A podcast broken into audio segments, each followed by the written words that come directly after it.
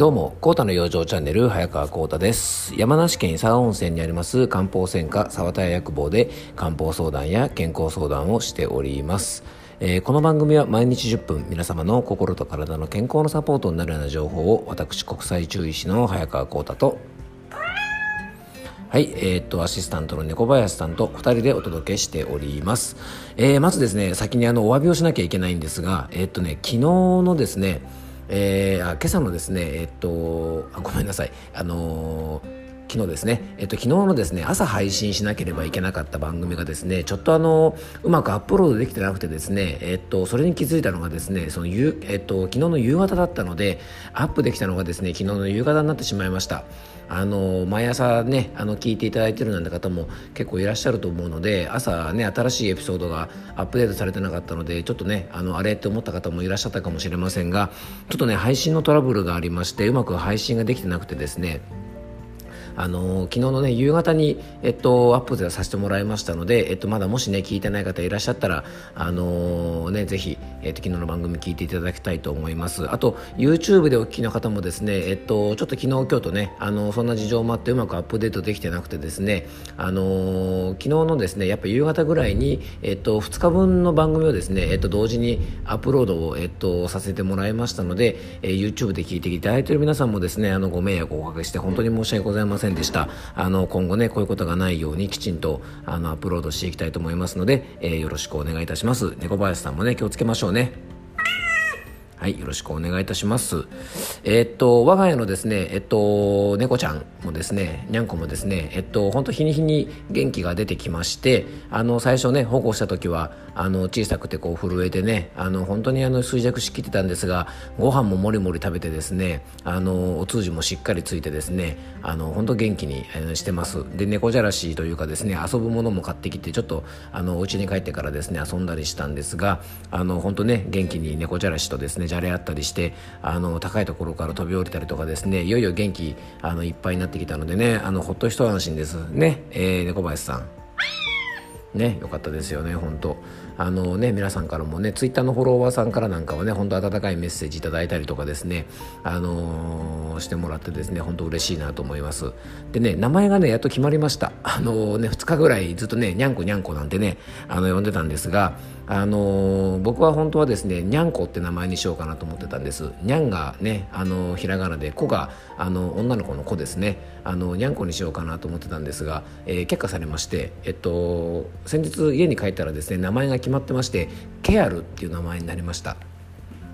えっとね、このケアルという名前はですね、えっと、ゲームが好きな方でね、あの、ファイナルファンタジーっていうシリーズをね、あの、やってる方はですね、あの、ピンときたかもしれませんが、あの、体力をですね、えっと、ゲームの中で、えー、戦ったりしてですね、えっと、傷ついたりとか怪我した時にですね、体力が減ってくんですね。でその体力を回復する魔法がですね、ケアルという魔法がありまして、えっとね、ドラクエとかやってる方だとね、あの、ホイミーなんてね、いう呪文があって、あの、同じようにね、あの、体力を回復する呪文があるんですが、まああのね、みんな家族が癒されてるということでですねあのケアルにしようということでねあの名前が決まりましたんであのまたこの番組にもですね、えっと、うちのケアルちゃんがねあの登場する日が来るんでしょうかね猫林さん。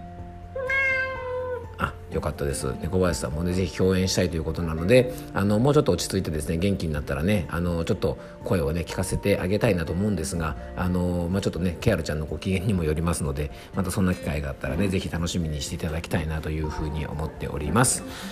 えー、さてですね今日はまたこのままいくとですねうちのあの猫ちゃんの話でまた終わってしまいそうなので、え、っといよいよ本題に入っていきたいと思います。で今日はですね先日あの国中がですね大騒動になったある、えー、事件がありましたが、えー、皆さん覚えてますか？そうですねあのイソジン騒動についてですね皆さん覚えてますかね？えー、今日はですねそのねイソジン騒動について、えー、ちょっとね考えてみていきたいと思います。まずですねあのイソジン騒動ね問題の本質ってあの一体何だったんでしょうか？あの先日ですね仕事関係の方で、えー、っといつもね僕のお店に来てくださってる方がですね、まあ、お店の入り口のね張り紙を見て、えー、ねえー、見ました。でその張り紙にはですね申し訳ございませんがポビドン用土のうがい薬は置いておりませんというですね張り紙を僕が貼り付けたんですね、まあ、これはねえっともうあのこの間ねあの剥がしてしまったんですが、えー、それを見てですねその方がですねやっぱりあの時ってすごかったんですか？と聞かれていたんですね。でまああの時はですね、えっと、この番組でもねちょっとあのその当時の時話したかもしれませんがまあそのミヤネ屋の破壊力いやあのね、どちらかというと吉村知事のパンチ力というかですね、あのまあ、そんなんじゃなくてですね、まあ、みんなが不安に感じている時の情報発信する時には、まあ、本当にね注意が必要だなと感じましたあのイソジン騒動を経てですね。で何のことを言ってるかというと、まあ、皆さんもねご存知だと思いますが要はね大阪の吉村知事が、えーねえー、新型コロナウイルスに関する記者会見でポビドン用土を使ったうがい薬、ね、これ主な商品名がねイソジンうがい薬とかが有名なんですがそれがですね新型コロナウイルスの重症化を防ぐかもしれないっていうような情報を、えー、記者会見でお話しされました。でそのその会見がですね、えっと、ミヤネ屋っていうですねあの日テレ系の番組ですかね。で全国中継全国放送されましてでそれをね話した瞬間にですね、えー、全国ネットのねもうワイドショーでね放送されてるわけですからもうそれを見てる人がですね街中がですねイソジンパニックっていうとねちょっと大げさかもしれませんがでも本当にね全国の薬局薬店とかねドラッグストアでは多分ねそんな感じだったと思います。ね、そのイソジンを求める方がですね大量にあのお店に押し寄せてですね、えー、全国の薬局薬店とかねあの特にまドラッグスターの皆さんはねあの本当に大変だったんじゃないかなと思います。あのそういうことがありました。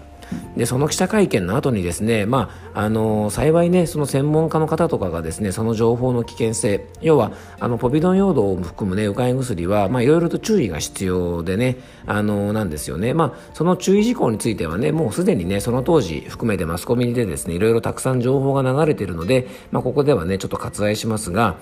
ね、新型コロナウイルスがですね、えっと、流行してからいわゆるマスクとか消毒とか、まあ、お米とかトイレットペーパーについてですねまた市民がパニックになって、えー、お店に殺到し続けるんじゃないかっていう危険性とかがあのテレビで、まあ、その後ですねいろんなところでメディアで、えー、指摘されて大きな問題になりました。まあ、幸いね、その後に、えー、各ね、あのマスコミの皆さんも、あのまあ、正しい情報をですね、発信されてですね、あの、それが功を奏してね、まあ、1、2週間ぐらいで、そのポビドン用土のうがい薬に関しては、あの、パニックがですね、えー、落ち着きました。ね、じゃあこの問題の本質っていうのは一体どこにあると思いますか皆さんまずはこれだけね感染にあの市民が危機感を抱いていればとした情報、ね、ちょっとしたその新型コロナウイルスを、ね、予防できるかもしれないとか、重症化を防ぐかもしれないっていう情報が流れればですね、それをね、真に受けてしまうのは、まあ仕方ないと思うんですよね。そういうことをね、聞いて影響を受けてしまうことは仕方ないと思います。でもその情報の発信源がねまたあの大阪府知事というですね、まあ、社会的地位のある方の発信であれば、まあ、誰もが信用してねポビドン用土の外護に飛びついても無理はないですよね。でましてやねこのお昼のワイドショーなので視聴者の多くが年配の方だったと思います。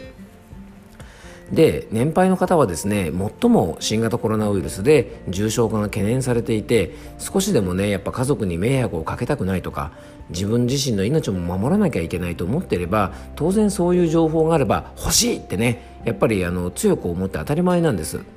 まあ、それがね例えばこれがねあのチープな雑誌の記事っていうとちょっとね語弊があるかもしれませんがあのそういうね雑誌の、ね、ちょっとゴシップ的な記事とか、まあ、ネット上でのねうさんくさい情報ではなくてやっぱりね公的な人からの情報であればなおさらそれに飛びつこうとするのはねもう無理がないと思います。ねえー、なのでね、まあ、あの情報を聞けばねお年寄りの方とかがもうポビドン用土のうがい薬に飛びつくのはもうね目に見えていたはずなんですね。で今後心配なのがこのねこれからやっぱワクチンとか抗ウイルス剤に関しての情報の出し方だと思うんです。まあ、国はねかなり慎重に情報を出していると思いますが出すと思うんですがね地方自治体はその辺りのチェックが甘いこともあってね今回のイソジン騒動みたいなものをね露呈してしまったと思うので、まあ、重要な情報であればあるあるほどですね慎重にやっぱりねこう市民がパニックにならないような状態で正しい情報を提供してほしいと思います。そして情報を受ける側の我々もですねいわゆる情報のリテラシー能力といってですね、まあ、リテラシーというのは正しく判断するって意味なんですが、まあ、そういうものをね高めておかないといけないと思います。まあ、誤った情報なのかどうかということがしっかり判断できないと自分自身にとってですねマイナスですし周りの人にもね悪い影響をあの与えてしまうことがあると思います。で特にね健康情報に関してはやっぱ命に関わるというと大げさかもしれませんがそれぐらいね重要な情報なので、まあ、僕らね、えっとまあ、僕みたいにこうね例えば情報を発信する側もそうですし情報を受け取った方がね誤った判断をしないような伝え方を僕らもあのしていかなきゃいけないかなと思います。で今回に関してはですねそのポビドン用土のうがい薬に飛びついた人をですねちょっと小バカにするような発言もありました。ね、何でもかんでもすぐ飛びついてなんていう方もいますが、まあ、ああいう情報を聞けばですね今の環境を考えたら仕方ないと思うのでえできるだけですねやっぱこのリテラシー能力ねいわゆるあのヘルスリテラシーといって健康情報を正しく判断する力というのを、まあ、日頃からですね、あのー、まあ、いろんなところで、えー、しっかりね鍛えておく必要があるんじゃないかなと思いましたので、まあ、今回ですねあのこのような感じで取り上げさせてもらいました。で自分じゃよくわからないって情報いろいろあると思いますからそういう時はですねまず専門家に相談してねあのー、ねぜひ、まあ、お近くのね相談できる薬局とか薬店さんとかねあのそういう専門家のいる方がいればそこで相談してもらってもいいですしあの、ねかかりつけのお医者さんがいたらお医者さんにねあの受診の時に聞いてみるとかいう形でですねあの自己判断で勝手に判断するんではなくて、えー、要はですねきちんとあのしかるべき方に相談して判断するっていうこともこのリテラシー能力を高めることの一つですので、えー、ぜひね気をつけていただきたいなというふうに思っております。えー、今日もですねあのうちの猫ちゃんの前振りの話が長くてねちょっとあの時間オーバーしてすいませんでした、えー、今日もね聞いていただきありがとうございました。どうぞ素敵な一日をお過ごしください。